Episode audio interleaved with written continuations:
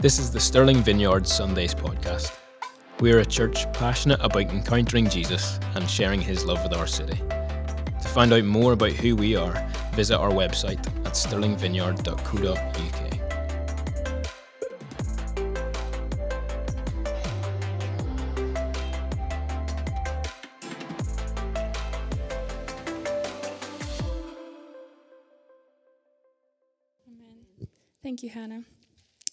prayer for this morning is really uh, that God's words will be remembered in your hearts and my words will just be forgotten. Um, yeah, and I've got Tom on the slides, so that's great. um, yeah, so good morning, everyone. My name is Mie. If I don't know you, then I'd love to meet you after the service. And if you're on, listening on our podcast, hello to you too, whenever that is that you're listening to this in the future. Um, today I'm going to be speaking on the integrity of David which we'll be reading about in 1 Samuel 24. Now, before we get started, let's have a little think about integrity. Um, as a student, the word integrity immediately makes me think about academic integrity. You know, when I hand in an assignment, I have to tick a little box that says that I didn't pay anyone to do the work for me, I didn't cheat, I didn't plagiarize, um, I didn't do anything that's unfair or wrong as a student. Today's we're going to be talking about spiritual integrity, which is slightly different. Um, but actually, the first worship song that we sang sums it up really nicely the, the sort of integrity that we have. Um, we were singing, You and you only, first in my heart, High King of heaven, my treasure thou art. And so we're going to be looking at that this morning. Um, yeah, having an integrity in our walk with God. So, yeah, here we have a little definition of integrity um, the quality of being honest and having strong moral principles, moral uprightness, honesty, ethics, righteousness. Yeah, so big words. Um, but yeah, let's just think a little bit about integrity. I'm going to ask you some questions. They're rhetorical, by the way. You don't need to answer. Um, but yeah, is integrity something that's overrated, or do you think it's overlooked? Is integrity easy or does it require effort for us to maintain? Is integrity the, the, sort of thing you look for in a pastor or a dear friend or potentially a future spouse? If you answered yes to that last one, then integrity is something that we all value and something that we value in people that are close to us. Um, so, could it be that if integrity matters to us and it matters that the people around us have integrity, that it might matter to God even, even more so than it matters to us? Um, having good character matters. Having a sound, moral, honest character, being sincere and authentic, that matters to us as people. I personally find it really difficult to trust someone if, I, if they don't seem to have a lot of integrity, if their intentions don't seem to be sincere or um, yeah, I just don't feel like I can trust them. I'm not very likely to seek out a deeper relationship with them. I think God feels the same way about us and the things that He trusts us with. Um, we see later when we read the passage that, uh, yeah, that God is, is, is testing David, but um, trusts him because his integrity, um, yeah, really shows through what we're going to read later and how he submitted to God's plan for his life, not his own plan. Um, God places a high value on integrity, and it's so, so important to Him. And so, if it matters to God, it should matter to us as Christians. Um, I have a couple of verses from Luke that just help me understand what integrity looks like in a biblical sense. Here on the screen it says, If you are faithful in the little things, you'll be faithful in the large ones. But if you are dishonest in little things, you won't be honest with greater responsibilities. And if you are untrustworthy about worldly wealth, who will trust you with the true riches of heaven? And if you're not faithful with other people's things, why should you be trusted with things of your own? No one can serve two masters, for you will hate one and love the other. You will be devoted to one and despise the other. You cannot serve God and be enslaved to money or idols or worldly wealth. So we can see that being faithful in character and having integrity is so important to God. If we're after God's heart, then living lives that are pleasing to Him and holy, that matters. It's not a matter of perfectionism or being legalistic, because we know we can't earn our way into heaven. Um, but integrity is about recognizing that God's ways are greater and better than our ways. Having integrity means that we align our actions and our character with who God calls us to be as His people. As Christians, we don't pretend not to have flaws in our character. That wouldn't, that wouldn't be authentic or that wouldn't be having integrity. But our character matters to God, and He over, helps us to overcome character flaws that we might have. And more importantly, He, he forgives us when we need a fresh start. Um, yeah, we should recognize that there can sometimes be discrepancies between what God's word says and how we're living our lives. And that can be a barrier to our integrity, and it can affect how God uses us for his kingdom. Last Sunday, we saw the catastrophic consequences of David taking the easy way out by choosing to disobey, disobey God's commands because it was inconvenient to him. This is something that Katie said really well last Sunday when she was preaching on 2 Samuel chapter 6. Yeah, and so before we read today's passage, I'm just going to give a bit of a literary context because we've been jumping back and forth in 1st and 2nd Samuel. Um, but we're following the story of David, and David is on the run from Saul. Um, and in contrast to what we were reading last week and learned last week, is that today David's not going to take the easy way out, even though it would have been super convenient for him, and it would have been convenient for Israel and the 400 men that he'd gathered along the way in the desert. But in this chapter that we're going to read today, David's integrity is put to the test. He has a chance to kill Saul at zero risk to his own life or anyone else's. He has every opportunity to end his days of being on the run and fearing for his life. So, before this chapter we're reading today, David has become famous for having great victories in battle, and he's highly ranked in Saul's army. Prophecies have been made that David's going to be king over Israel, and Saul knows this, um, Saul sees that God is with David, and that makes Saul fear David. That fear has then grown into anger, and that has grown into uh, a mission of trying to kill David because he's a threat to his throne in Saul's mind. So now David's been on the run, and he's escaped Saul several times. Um, but the people of Israel have heard this prophecy that David's going to be king. And Jonathan, who's Saul's son, but also David's brother in law, is David's really close friend. And even Jonathan knows that he's not going to be king, even though it's his birthright, but that God has said that David is going to be king. So now that I've done a short precursor for today's passage, let's read it. I have it here on the screen, but feel free to follow in your Bibles or on your phones. Yeah, so it's 1 Samuel 24. Okay. After Saul returned from pursuing the Philistines, he was told, David is in the desert of En Gedi. So Saul took 3,000 able young men from all of Israel and set out to look for David and his men near the crags of the wild goats. He came to the sheep pens along the way. A cave was there, and Saul went in to relieve himself. David and his men were far back in the cave, and the men said, This is the day the Lord spoke of when he said to you, I will give your enemy into your hands for you to deal with as you wish. David then crept up unnoticed and cut off a corner of Saul's robe. Afterward, David was conscience stricken for having cut off a corner of his robe.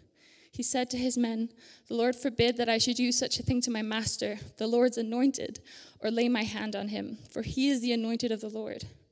With these words, David sharply rebuked his men and did not allow them to attack Saul. And Saul left the cave and went his way. Then David went out of the cave and called out to Saul, My lord the king.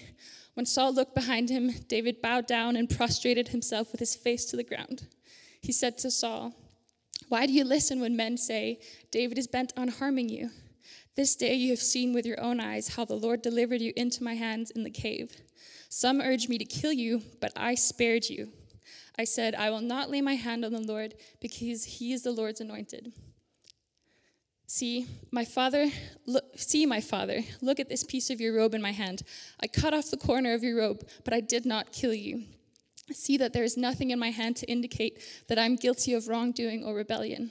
I have not wronged you, but you were hunting me down to take my life.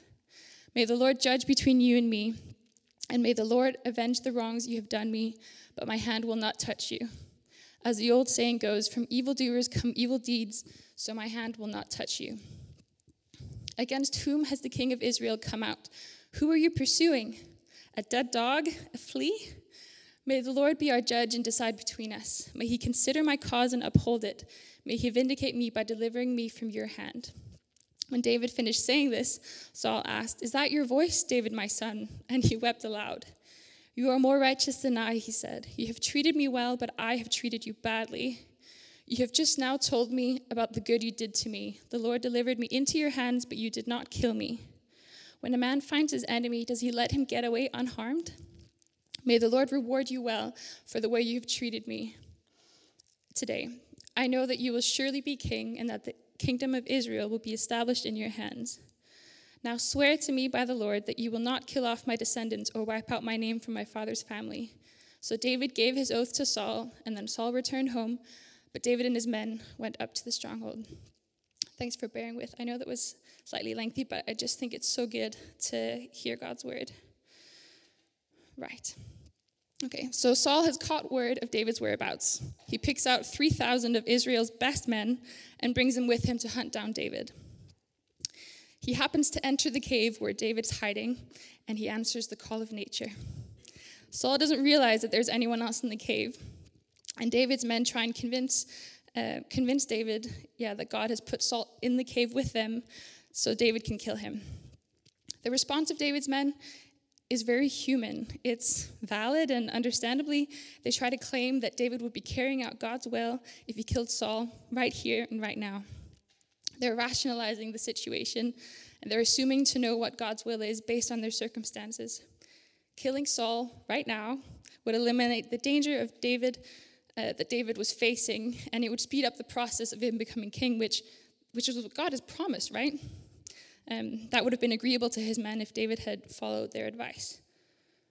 I wonder if we're guilty of that sometimes, being, guilt, uh, being quick to slap God's name on a decision that we want to make because we think the circumstances around us indicate that that's what's for the best and the most convenient. Has God promised that our lives are going to be convenient, that they're going to be battle free and easy? No, He hasn't. He, the Bible says that persecution and suffering and tribulation are part of Christian life. So taking the easy way out isn't exactly what God has prescribed. In our time on earth, we're going to face trials and we can try and wish away bad things, um, but we can't. So um, I've taken a little quote from Lord of the Rings, if you know Gandalf. Um, he says, All we have to do is decide what to do with the time that is given to us. Um, yeah. So David, he creeps up and cuts off a corner of, of Saul's robe. David immediately feels troubled. He's conscience stricken, as it says in verse 5. Um, his conscience is bothering him, and now David hasn't harmed Saul, but he's acted on Saul being in his proximity and gotten close enough to kill him. David is immediately convicted, and his integrity brings on immediate regret. His crisis of conscience, is a sign of his nearness to God. The convenience of killing Saul is apparent to himself and it's apparent to the men around him, but it would be disobedient. Because he knows God hasn't called him to kill Saul. His commandment says, Thou shalt not kill, and God never contradicts himself or his word. David's heart is being tested, and he knows that he was wrong to even get close to Saul. That level of humble self reflection and speedy course correction is a sign that David knows that he needs to be right with God. If it matters to God, it matters to David. That's what integrity looks like no cutting corners, no pleasing his men, or, or pleasing himself by ridding himself of this fear that he's going to be killed by Saul. So he rebukes his men and forget, forbids them from finishing the job. David then exits the cave, although it's pretty, it's pretty obvious to me that he could have just stayed in hiding and apologized to God, but he goes the full, the full, full lengths um, to be right with God and to show that he's faithful to God. He fears God more than he fears Saul. And because of that fear of God, he comes outside. He calls Saul and lies down on the ground, face first, completely submitted to him. He doesn't even blame Saul for pursuing him. He says, Why do you listen to the men around you?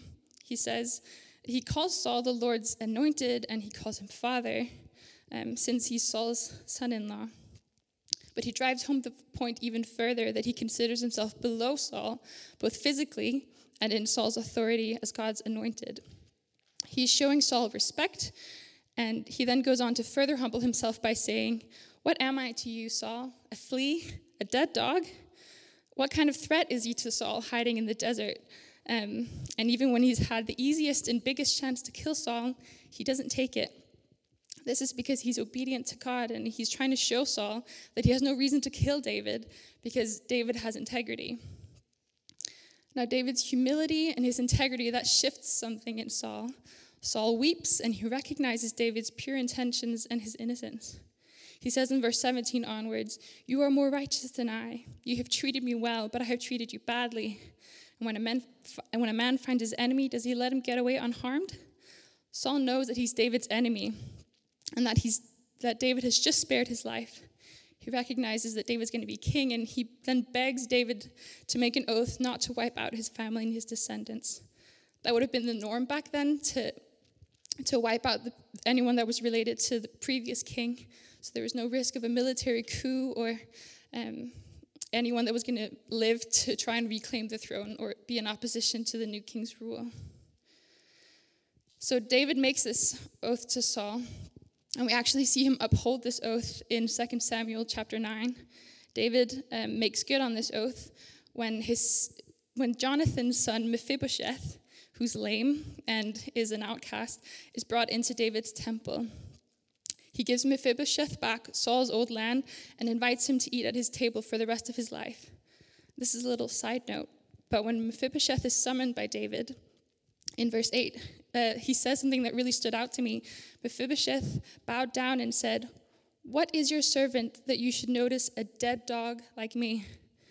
That was a little full circle moment for me because when David was humbling himself to Saul, he says exact same, What am I, a flea or a dead dog?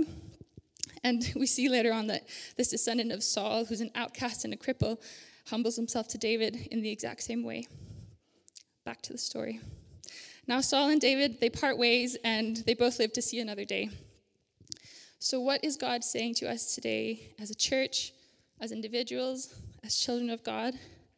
Is it okay to cut, cut corners with God's plan? What might bring us to speed up God's process or his plan? A moment of pride, a moment of forgetting God's word, a friend, or maybe even a fellow Christian is making suggestions that seem rational based on our circumstances? Could fear of man or some sort of fear in our daily lives bring us to try and make God's plan our own?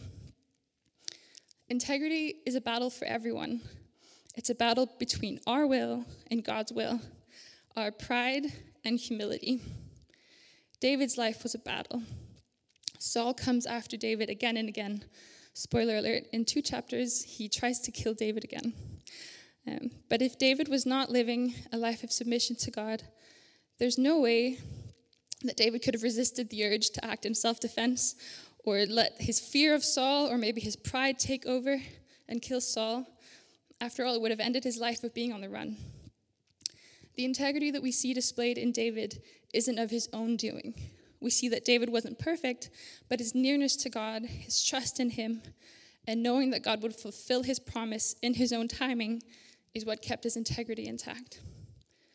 An American pastor, Sam Storms, said, Integrity does not mean sinless, but it does describe a person who, by God's grace, sins less. If we look at Luke, which we started off with, being faithful in the little things and not serving two masters is what integrity is. If David hadn't been faithful to God in his story, his pride would have gotten in the way, and he would probably have become king a lot quicker. He would have become a murderer, though, before he'd, be, before he'd even become a king of Israel. And that would have tarnished his integrity. Integrity is not only pleasing to God because it brings about obedience, but it affects the people around us.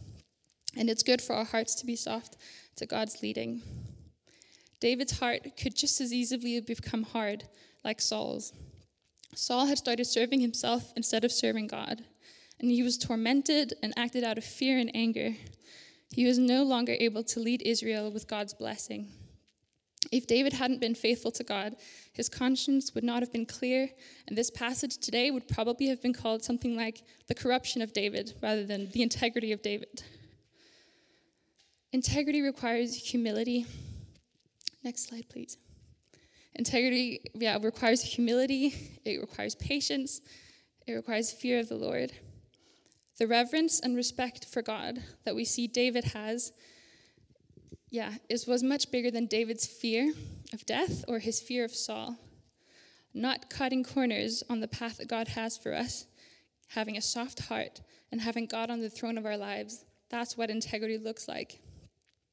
Understanding that God's way is better than ours, and remembering who God is and that He died to save us, our response then is gratitude and um, that results in fear, having fear of the Lord, respecting, respecting Him, and understanding that God has already saved us and loves us, and the way we live our lives and our integrity is a response to that. Um, similar to what Katie was saying last week about living a life of worship. Yeah, wanting to have a clear conscience and to be right with God and with other people, that's what integrity is. Even if it's inconvenient or it's time consuming or a daily battle. If it matters to God, it should matter to me and it should matter to us. Yeah, and I don't know this morning whether you maybe feel that your heart resembles Saul's more than it resembles David's.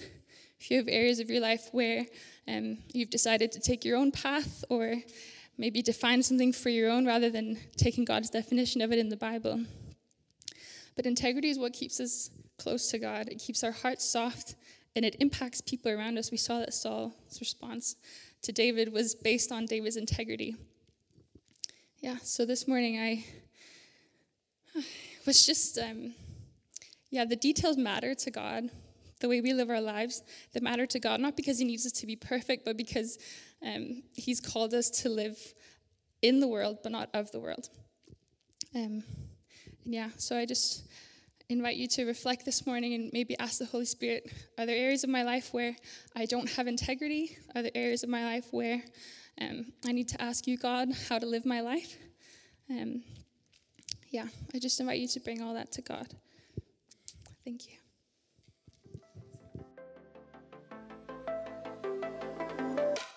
Thanks for listening to the Stirling Vineyard Sunday podcast. If you want to get in touch with us, please visit our website at stirlingvineyard.co.uk or find us on social media at Stirling Vineyard Church.